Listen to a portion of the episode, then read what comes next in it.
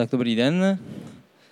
Takže to, co jste teď v současné době slyšeli, já se pokusím přetavit do nějaké fyzikální roviny, abychom mohli ty data opřít o nějaké rozhodnutí, protože většinou to rozhodnutí po vás někdo chce. To znamená, nějakými těmi daty to potřebujete podložit.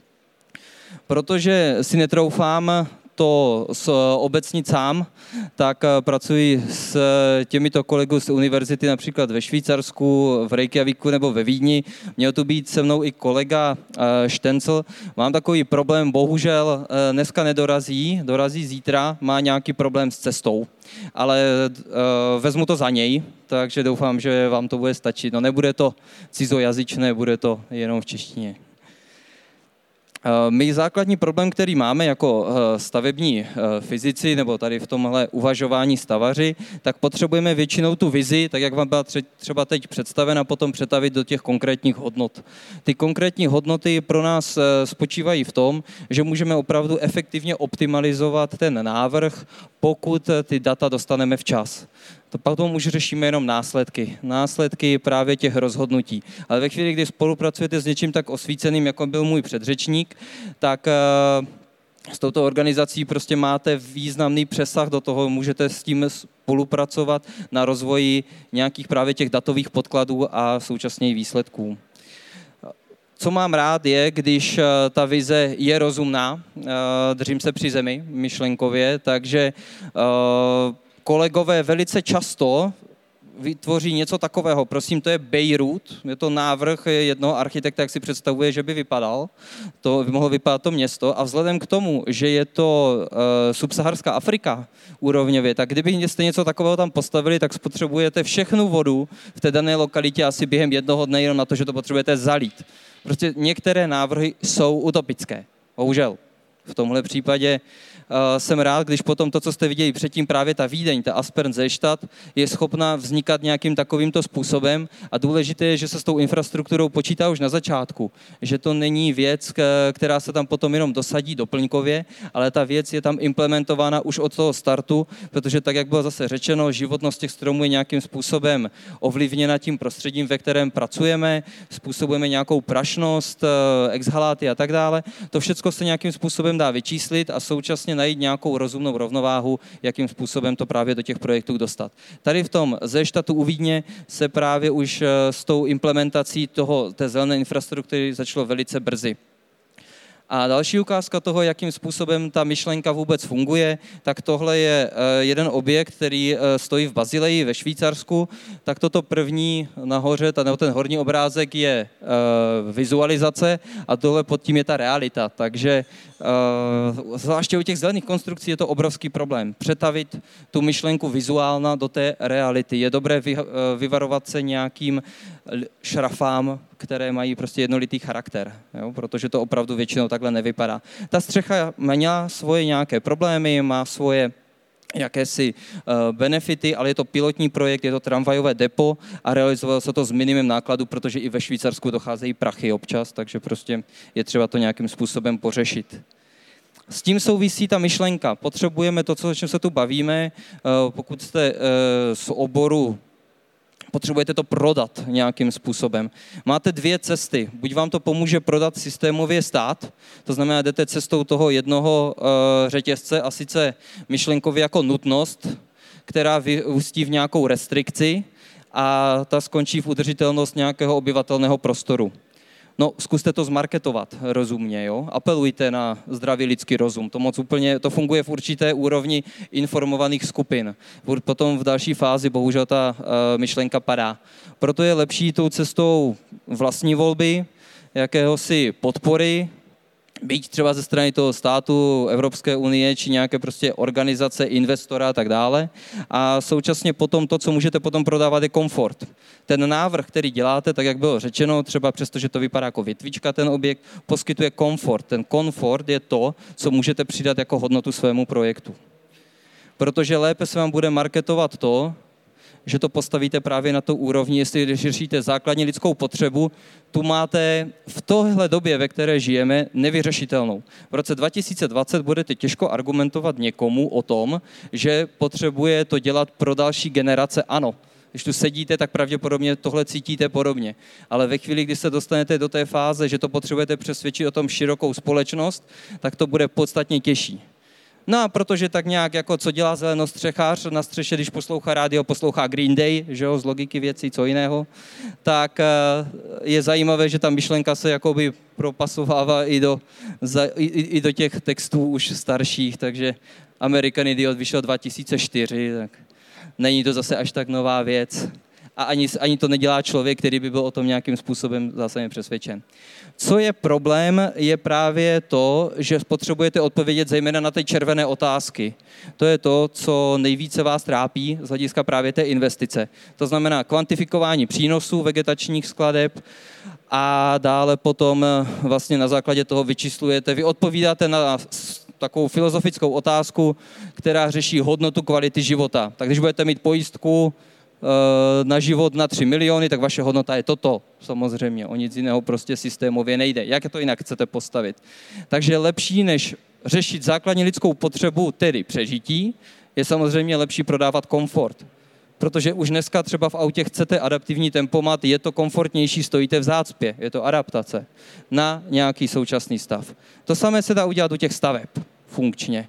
To znamená, tohle je právě Aspern Seestadt, ten levý obrázek řeší nějaký základní koncept, ten pravý je zeleň, která je řešena jako nějaký jádrové, jádrový návrh a ten se potom segmentově rozpracovával, protože ty prostory se daly jednotlivým investorům.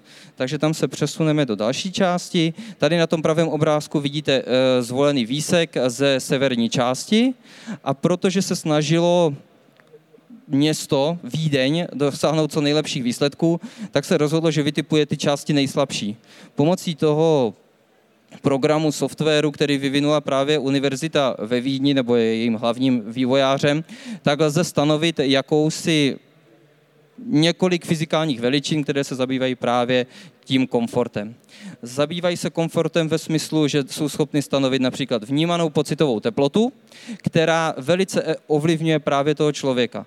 Vy se můžete na to podívat i tak, že vás zajímá ta teplota právě ta skutečná. Tohle by vám udělal termosnímek třeba z družice. Ale když to postavíte proti, musím ještě vrátit, nebo já, jo, já mám srovnání na dalším, když to dáme potom do srovnání, tak vidíte, že přestože to je ve stejnou dobu, stano, standardně se to stanovuje ve tři hodiny odpoledne, tak dostanete se k tomu, že některé ty oblasti jsou stejně jakoby slabší. To znamená, to, co vidíte žlutě, jsou už místa, která v létě nebudete chtít navštívit. Takže ten prostor má malou využitelnost jako takovou. Vy se potřebujete dostat na to, abyste tohle byli schopni zadaptovat. A to je to, co toho člověka i v tom městě udrží. Proč nebude potom jako utíkat z toho prostoru, z toho prostoru pryč. Současně, co to ovlivňuje, je proudění větru, taky se řeší ve chvíli, kdy ten vítr, všichni to znáte z, ze sídlišť, kdy ten vítr překročí určitý limit, tak máte pocitově právě ty nárazy, když vylezete zpoza rohu. To se dá adaptovat zase tvarem té budovy, hmotami, a lze to spočítat dopředu. Protože tohle, co vám vysvětluji, většinou nemám tolik prostoru, když přijdu třeba na radu města nebo něco podobného, tak je potřeba to přetavit do nějaké jako snadnější informace. Ta snadnější informace může sloužit právě tady ve formě jakési energetické tabulky, ale tohle je spíše distribuce prostoru. To znamená, ve chvíli, čím jste v té chladnější oblasti, tak je to samozřejmě z, toho, z téhle logiky podstatně lepší. A co je cílem, tak matematicky díky návrhům se standardně jsme schopni dostat asi o snížení teploty tři celá šest stupně, pokud jsme schopni adaptovat řádově téměř jakoby od začátku, tak jsme schopni snížit o tolik tu hodnotu prostředí. Je otázka, jestli se vám to zdá hodně nebo málo. Ukážu vám potom další projekt, kde vám řeknu přesné číslo, co ten projekt by udělal. Těch hodnot je několik, nechci vám to, ukazuju vám to jen jakousi myšlenkovou mapu, nechci vás tím zatěžovat po stránce fyzikální, ale jedná se prostě o jakési jako konsenzus a fyzikální řešení, rozhodnout se, co je tím klíčovým parametrem, spočítat ze prakticky cokoliv a otázka, jestli to dává smysl a jestli to má cenu platit.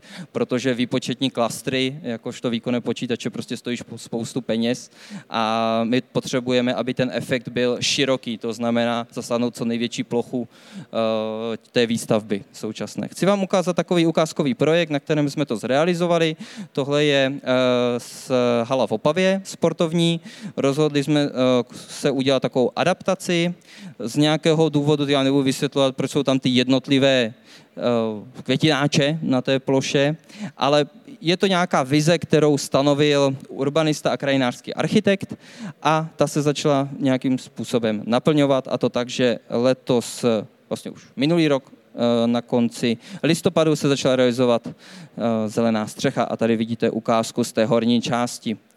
My jsme provedli právě tu simulaci toho prostředí a vytipovali jsme předtím, než ten návrh toho urbanisty a krajinářského architekta vznikl, vytipovali ty slabá místa, aby se ty peníze neminuly svým použitím. To znamená, ty slabá místa jsou logicky ta červená na tom levém obrázku. A ty jsme si snažili nějakým největším způsobem zasáhnout. Proti tomu právě chci vám ukázat, co je ten rozdíl, že když by to vyfotilo v ty tři hodiny družice, tak uvidíte to, co je vpravo, vpravo dole. To znamená, tam by vám to ty místa reálně nevytipovalo, kde ten problém bude největší, protože málo kdy tady ta technologie toho snímkování je schopná započítat i tu radiaci, ty odrazy z celého toho prostoru a to, jakým způsobem to na toho člověka bude, bude působit. Z toho důvodu jsme uh, viděli tady ten problém, rozhodli jsme se do toho implementovat všechny ty běžná řešení, které známe, doplnili jsme zelenou střechu, dílčím způsobem zelenou fasádu, ale opravdu velice jednoduše, doplnili jsme městskou zeleň a retenční biotopy a to jsme namodelovali a dosáhli nějakého uh, zlepšení těch uh, hodnot.